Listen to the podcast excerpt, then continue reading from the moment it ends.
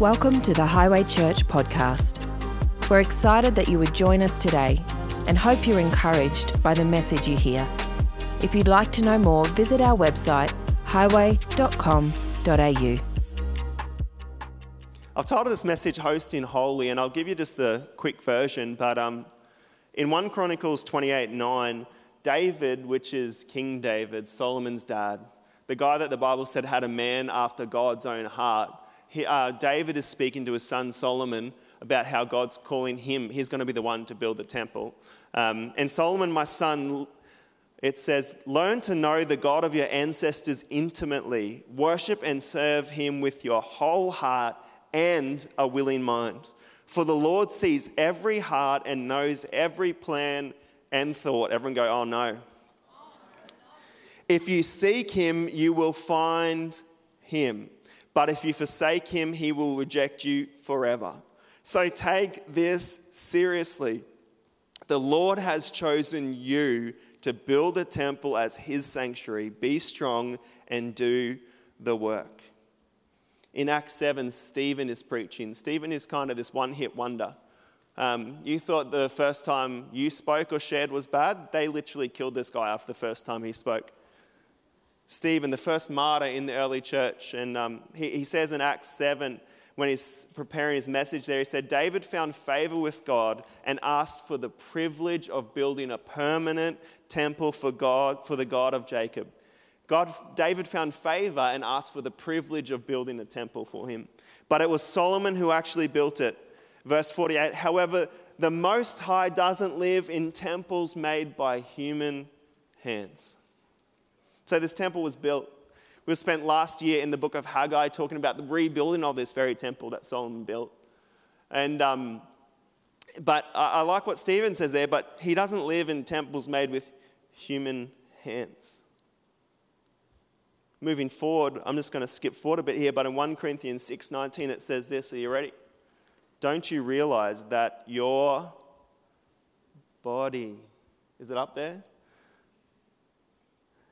1 Corinthians 6:19 Don't you realize that your body is a temple of the Holy Spirit who lives in you and has been given to you by God? You do not belong to yourselves.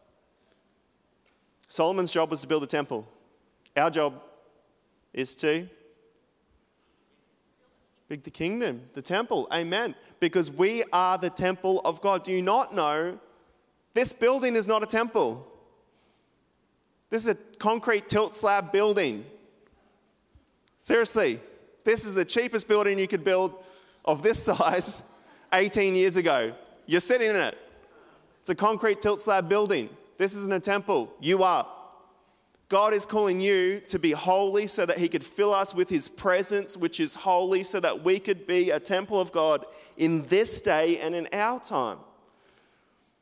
It's not about building the temple for God externally. Sometimes we, we, we, focus on the external because we can manipulate and change, but on the inside, it's another story because there's not this facade any longer. Because if God knows every thought, like it says, every motive, every the way that we see everything, all of a sudden it matters the way that we act, the way that we live, the way that we think.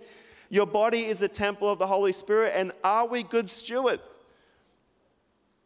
If God was to stay at your Airbnb, which is your temple, how many stars would he rate you? Like, would it be like, you know, what a lame host that person was? It was dirty, it was unclean, had bed bugs. I'm not sure, I'm trying to think of anything else that could be. The pool was dirty, this, like, everything was wrong at this Airbnb. The aircon wasn't working. Or would Holy Spirit enjoy the stay? Would he enjoy living in your temple, in your day, in your moment? You see, uh, this building is a place where we gather. Amen. Where two or more are gathered, I am in the midst. We praise and we worship here because God inhabits the praises of his people. So as we praise him, God is in the midst of that. We've just experienced that. We share communion together, the table where we break bread and we become the body of Christ. Side note Christ's body was broken. There's this sense that in us that we will be broken, but God is putting us back together. There is one cup and one bread, Jesus Christ, and He is one with us. Scripture, we open the Word together, and as we open the Word, He speaks to us. We pray and we repent in this place, and God is in the midst of that. Someone says yes to God, and heaven celebrates. That is what we do in this building. But in this building, we host the presence of God. I recently read a book um, from Brother Lawrence. Has anyone read that book? Practicing the Presence of God, practicing the presence. And, and it talks about this guy that was a lay, he was a lay brother. Like, and, um, and he talked about how he would almost host the presence of God and doing the most mundane things, how he would practice the presence of God. I would love to see us as people that knew how to practice the presence of God. He talks about preparing dinner or ironing clothes, and he was practicing the presence of God. You see, sometimes we think that this is practicing the presence of God, that our external upfront ministry. No, no, no. Practicing the presence of God is constantly, Holy Spirit, I love you, speak through me, constantly guide and shape me. I'm sometimes a prayer walker. Does anyone do that? Where it's like, I don't know, sometimes I, I just need to be moving to, I don't know, distract myself so that I can focus enough on what I'm doing. Did you experience that? I remember once my Auntie Mari, mum knows Auntie Mari because it's actually her auntie, she's my great Auntie Mari. I remember one time I just brought my first car. Commodore, if you're wondering, all those visual people, because I grew up in central Queensland and that was the car of choice. And I remember we brought it, and then Auntie Mari was standing at the, my uh, other cousin's house or something, my mum's cousin's place. Long story. Big family tree, no need to waste all the time on that. But I remember she was out the front and she was washing her car. I was a 17, 18 year old kid, and I just brought my first car. And if I'm honest, it was a lot nicer than my great auntie's car. And I watched her wash her car. And you know what she did? I was so, and this, this has stuck with me to this day. She was out there washing her car and she goes, God, thank you for blessing me with this car. God, I'm sorry that I haven't taken care of it like I should have all these years. God, I just thank you for blessing me that I haven't had to walk everywhere. I thank you that I've got this. Like, and I'm just so blown away by as a 17 year old kid, this 50 year old auntie of mine at the time was thanking God for her Nissan Pulsar. As she's washing it, going, God, I'm so thankful and I'm so blessed. I've got more than what I deserve. What is that? That is practicing the presence of God. It's hosting the Holy Spirit. Can we be people that would know what it's like to host the Holy Spirit? If we are the temple, would God stay in your crib? Who's seen that show, that um, Cribs? Like, what is that? MTV Cribs or something? It's like famous people open their house up and it's like, this is my crib, and they're showing off like all the extravagant things that they have. It's like, no, no, it's not like that. This is a, hey, God, I hope my life is somewhere that you want to be. I hope my thoughts is somewhere that you don't have to leave. I hope my heart is somewhere that you can dwell, Holy Spirit. So, how do we host God? Number one, we know God, we seek Him, we invest time, we position ourselves. If we seek Him, we find Him. I am convinced that when we seek God, we find Him. How do you get to know God? You seek Him and you'll find Him. Open your word, seek Him, set time aside, create a place create space in your calendar and in your schedule, and you will find God. We get to know God like any other person in relationship. Amen?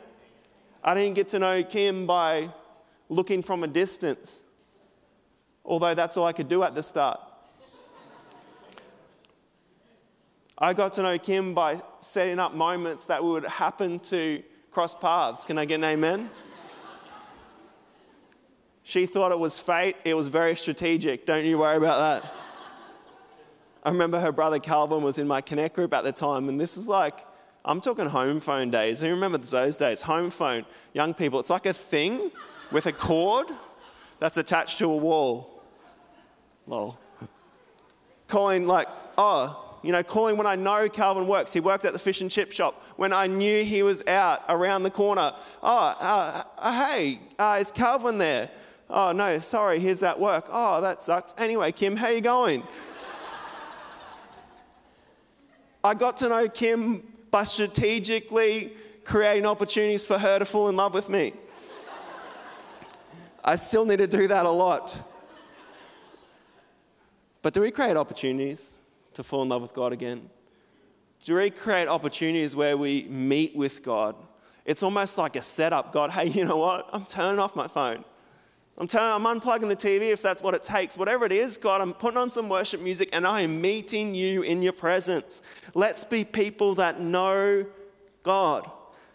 If I want to host the holy, if I want to be a good steward of Him, if I want to be a temple, we need to know God. Number two, we need to worship God. And I don't just mean know the lyrics to the song. Amy Higgins, first time on platform tonight, where are you? Oh, she's somewhere, I don't know. But she did a great job. It's more than a song. Worship is our life. Worship is everything that we have. Worship is placing Him at number one in our life. Eh, God, everything we have is yours. That's worship. We love what He loves and we hate what He hates. That is worship where He dictates our worldview, not the media. Where God, I desire you above anything else, above my own agenda, above my own situations. God, I desire you. Worship is pouring my life out as an offering to God and saying, hey, God, you know what? You are number one in my life. I count everything else as lost at the expense of knowing you. Number three, we serve God, which is funny because God is omnipresent, omnipotent, which means God's everywhere and He's all powerful. What the heck could we do for Him? Well, actually, there's something beautiful in it. When God doesn't need us, but He wants us to be a part of what He's doing. And He almost like creates an opportunity for us to feel valued, for us to be needed. Have you ever done that with your kids? I do it with my kids sometimes when you need help with a job. Does anyone do that? It takes twice as long, it's really annoying sometimes. But you're doing it because they're getting value out of helping you. They're learning new skills and they're growing in up and they're learning. They're going, wow. And I'm like, we did that, son. Honey, we did that together. Look at, look at that. Look at what we achieved together. Thanks for your help. I, that was awesome. Like, I feel like sometimes God does that with us. Can I get an amen? He doesn't need us, but He wants us. And He loves to see us develop and grow and learn new skills and be a part of touching the miracle. Pastor Dan spoke this morning about when Jesus and his disciples fed the 5,000. It's like the disciples got to put their hands on the miracle. They got to distribute it. That's the best image that I have of this is that when we serve God, we get to be a part of the miracles that He is doing in our day. Serving isn't simply a one way street, but it's this blessing that we get as we get to touch and be a part of the miracle. Do you know that God has given you too much to contain? If we are temples of God, God's presence that can't fit in here. He doesn't wear this size shirt, these size pants. God can't fit in here. He's too big. And that's the whole point. Because it's not in my struggling, it's not in my striving, it's not in me going, I'm gonna serve you, God. I'm gonna no, no, no, it's in the overflow. It's like if Holy Spirit's in me, He can't fit in me. So it's not struggling and striving to serve and to bless others. It's a natural progression because I can't contain God. Because God is too big for us to contain. So for us to be a temple of God means that we're just containers that are constantly being filled and overfilled and overfilled, and, and it's just flowing out. It's getting spilt everywhere and it's blessing those around us. That's what it is to serve God. We see we host God, we don't contain God. I feel like sometimes religion in history has a bad rep of trying to contain God. It's like, oh, that's God. Quick, let's put in a building. let's make lots of rules around it. No, no, no, that's the opposite of what God does. God pours out His Spirit into people redeemed only by the love of His Son. Jesus, who paid that ultimate price for sin so that we could be forgiven, so that we could see, be seen through a Jesus filter, not held back by our mistakes or our disappointments, but made whole because of what Christ did for us. Ministry is simply the overflow, it's a result of our being, not of our doing. Can I encourage you this morning? Let's be presence carriers. Let's be hosts of the holy. Let's be temples of the Holy Spirit. Can I pray, God? I just lift up every person in this place. God, I thank you, Lord, that we are hosts of your presence. God, I just pray, Lord, that you would continually pour out more and more and more of your Spirit on us and through us, we pray.